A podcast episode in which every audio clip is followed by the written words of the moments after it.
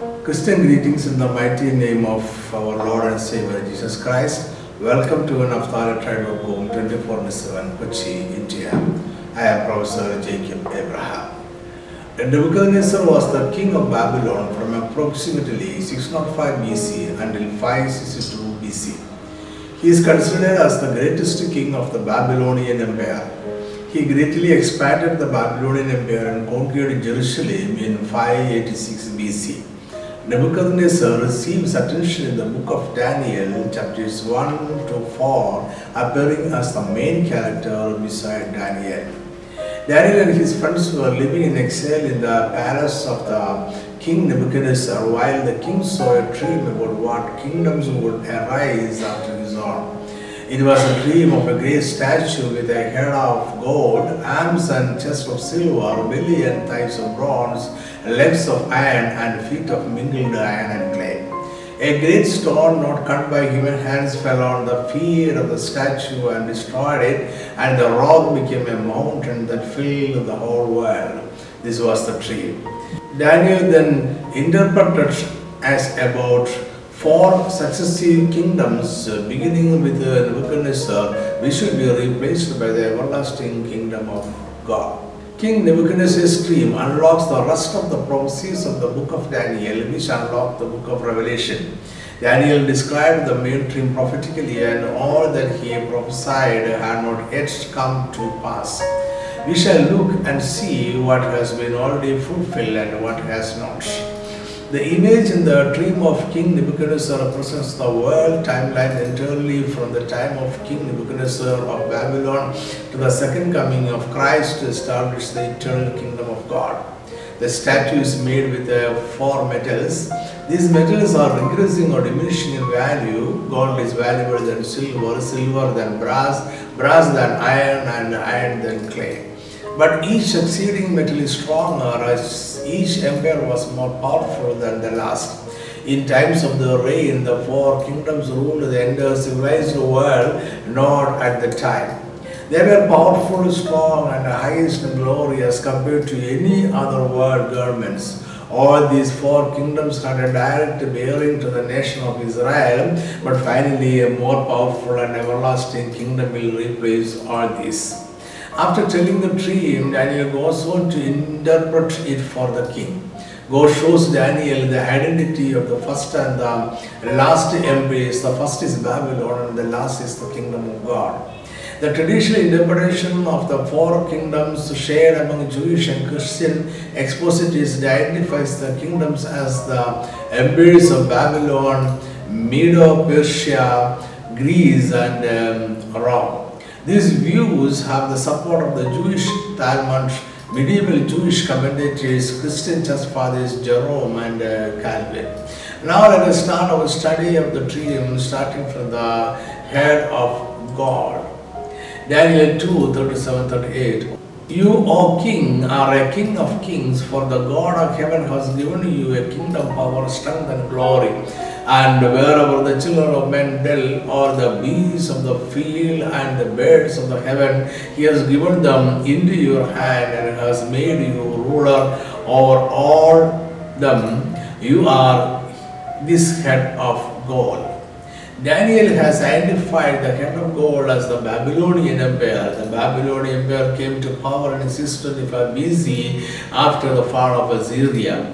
Babylon continued its reign until 536 BC.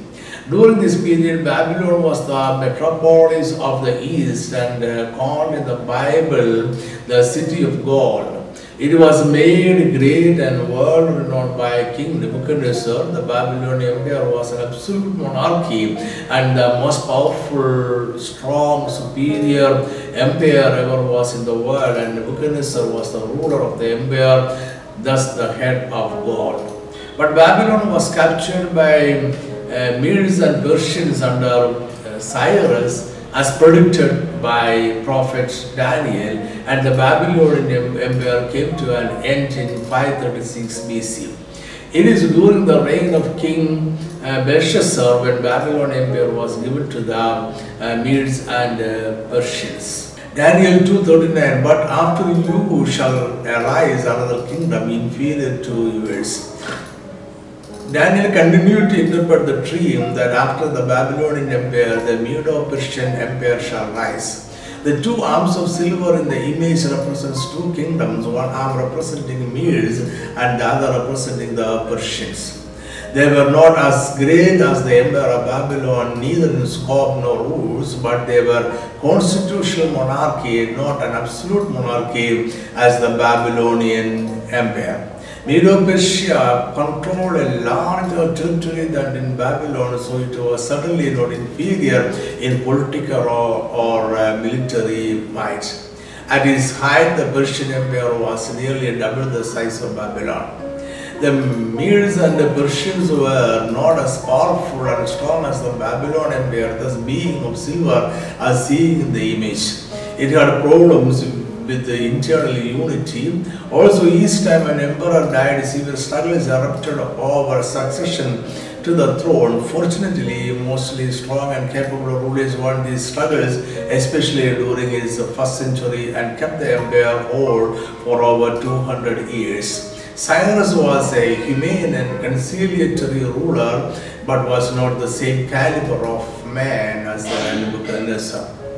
Daniel 2.39 Then another, a third kingdom of bronze, which shall rule over all the earth. The third part of the statue is made of bronze and represented the Greek Empire. Alexander the Great was the king of the Greek Empire in about 333 BC. Alexander the Great defeated Darius and thus conquered the whole Persian Empire. He conquered almost all important nations of the time, including Asia and Northeast Africa, when he was about 33 years old. He is widely considered as one of history's most successful military commanders. At the age of 32 in June 323 BC, Alexander died in the palace of Nebuchadnezzar in Babylon. In the years following his death, a series of civil wars tore his empire apart, resulting in the establishment of several states ruled by Alexander's surviving generals and heirs. Daniel 2.40 And the fourth kingdom shall be as strong as iron, inasmuch as iron breaks in pieces and shatters everything. And like iron that crushes, that kingdom will break in pieces and crush all the others. The two legs of iron represents the fourth kingdom, the Roman Empire. The Grecian Empire was overthrown by the Roman Empire, two legs because the Roman Empire was split into two in later years, West and East Rome. The Roman Empire grew so vast that it was no longer feasible to govern all the provinces from the central seat of Rome. So King Diocletian ordered to split the Roman Empire in two. The Western Empire was based in Rome and the Eastern Empire was based in Byzantium or Constantinople. However, as years went by, a steady decline in power and prestige was happened to Roman Empire. The last Western Roman Empire emperor, Romulus Augustus, was deposed by the Germanic king Odoacer on 4th September 476 AD. Even after the collapse of the Western Roman Empire, the Eastern Empire continued for another thousand years. The Ottoman Empire captured Constantinople in um, 1453 AD, renaming it Istanbul and uh, put an end to the Eastern Roman Empire. The Roman Empire is represented by two legs of iron because it was a brutal empire which crushed every person and the government to submission. Daniel 2.41 Whereas you saw the feet and toes partly of potter's clay and partly of iron, the kingdom shall be divided, and the strength of the iron shall be in it, just as you saw the iron mixed with the ceramic clay. Extending from the legs are feet and toes of iron mixed with the clay. It is a brittle and unstable mixture because it would not bond well. The kingdom of God represented by the stone has not a come in his fullness. Different political powers are still ruling nations of the world. The feet represents an age after the fall of the Roman Empire. The Roman Empire was the last world civil power to rule the world. The fear shows that after the fall of the Roman Empire, the world would remain partly broken until the second coming of Christ. The Roman Empire continues its influence down to the feet of the image which represents the present day. It is a renewed or resurrected Roman Empire mixed with other kinds of governments. The resurrected Roman Empire includes different nations, each nation having a ruler or a king. And in the times of the ten kings, a stone cut without hands will smite the image and break it in pieces and consume all kingdoms, governments, or empires. That is, God will establish His kingdom in the days of these kings, and these are the times we are in today. The world history after the election of the patriarch Abraham is centered on the nation Israel. The Israel of the time of Jesus was restored on 8th September 70 AD by Titus, the son of the Roman Emperor Vespasian. Millions of Jews were murdered and the city and the temple were destroyed completely. Jews ran away to different nations to save their lives. After that, Israel ceased uh, to be a sovereign nation and God's clock stopped for a long time. But immediately after the end of the Second World War, a miracle happened.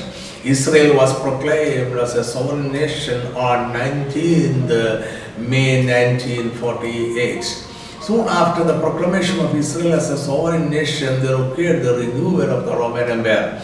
On 9th May 1950, the French foreign minister made a declaration to bring the coal and steel production of France and West Germany under a common high authority and banish the possibility of war.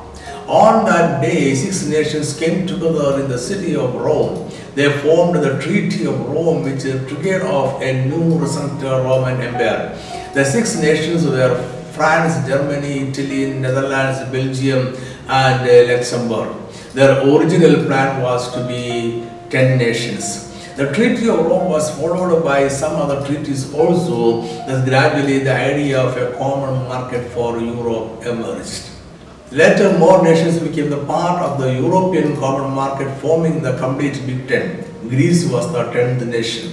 This union of nations is now called the European Union. The European Union, which is the ten toes of the image, is an extension of the old Roman Empire, the legs of the image. The nations in the European Union have an agenda of forming one common market and holding on strongly together, but they are struggling. This part of the statue does not represent any particular kingdoms after the Roman Empire. It may represent a political situation or governing system that is a mixture of kingship, theocracy, military power, totalitarianism, and democracy. There is a of iron and clay represents the present day world after the Roman Empire. The stone that appears from nowhere comes during these kings and uh, it will strike at the feet of the statue, destroying the whole worldly kingdoms. Let us conclude this study with a few more words. As we have been discussing, King Nebuchadnezzar saw a huge statue beginning with a head of gold and ending with the feet made of iron and clay. The dream ends with a vision of a stone that far on the feet of the statue and destroying the whole thing.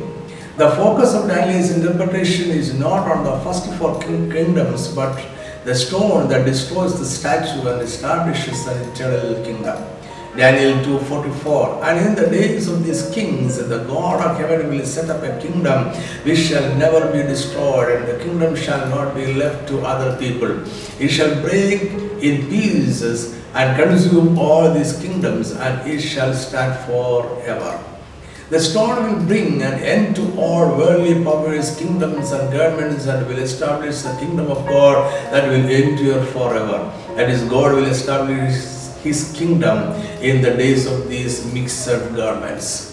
This part of the dream is not yet fulfilled, or in another way, the feet of the statue represents our present world. The stone cut out without hands, which struck the image, is the second coming of Christ to establish the kingdom of God. The stone is the kingdom that will break the world powers and the spirits behind it. This study is not complete here. This is only the first part of the study. In the second part, we are discussing Daniel's vision of four beasts. So visit our website to read the study notes and our video and audio channels to watch and listen Daniel's vision of beasts. Please note that our study notes are available in our website naphtalitai.com. It gives more details about the dream of Nebuchadnezzar. This video is only a gist of the matter. Thanks for watching and listening this video. May God bless you more. Amen.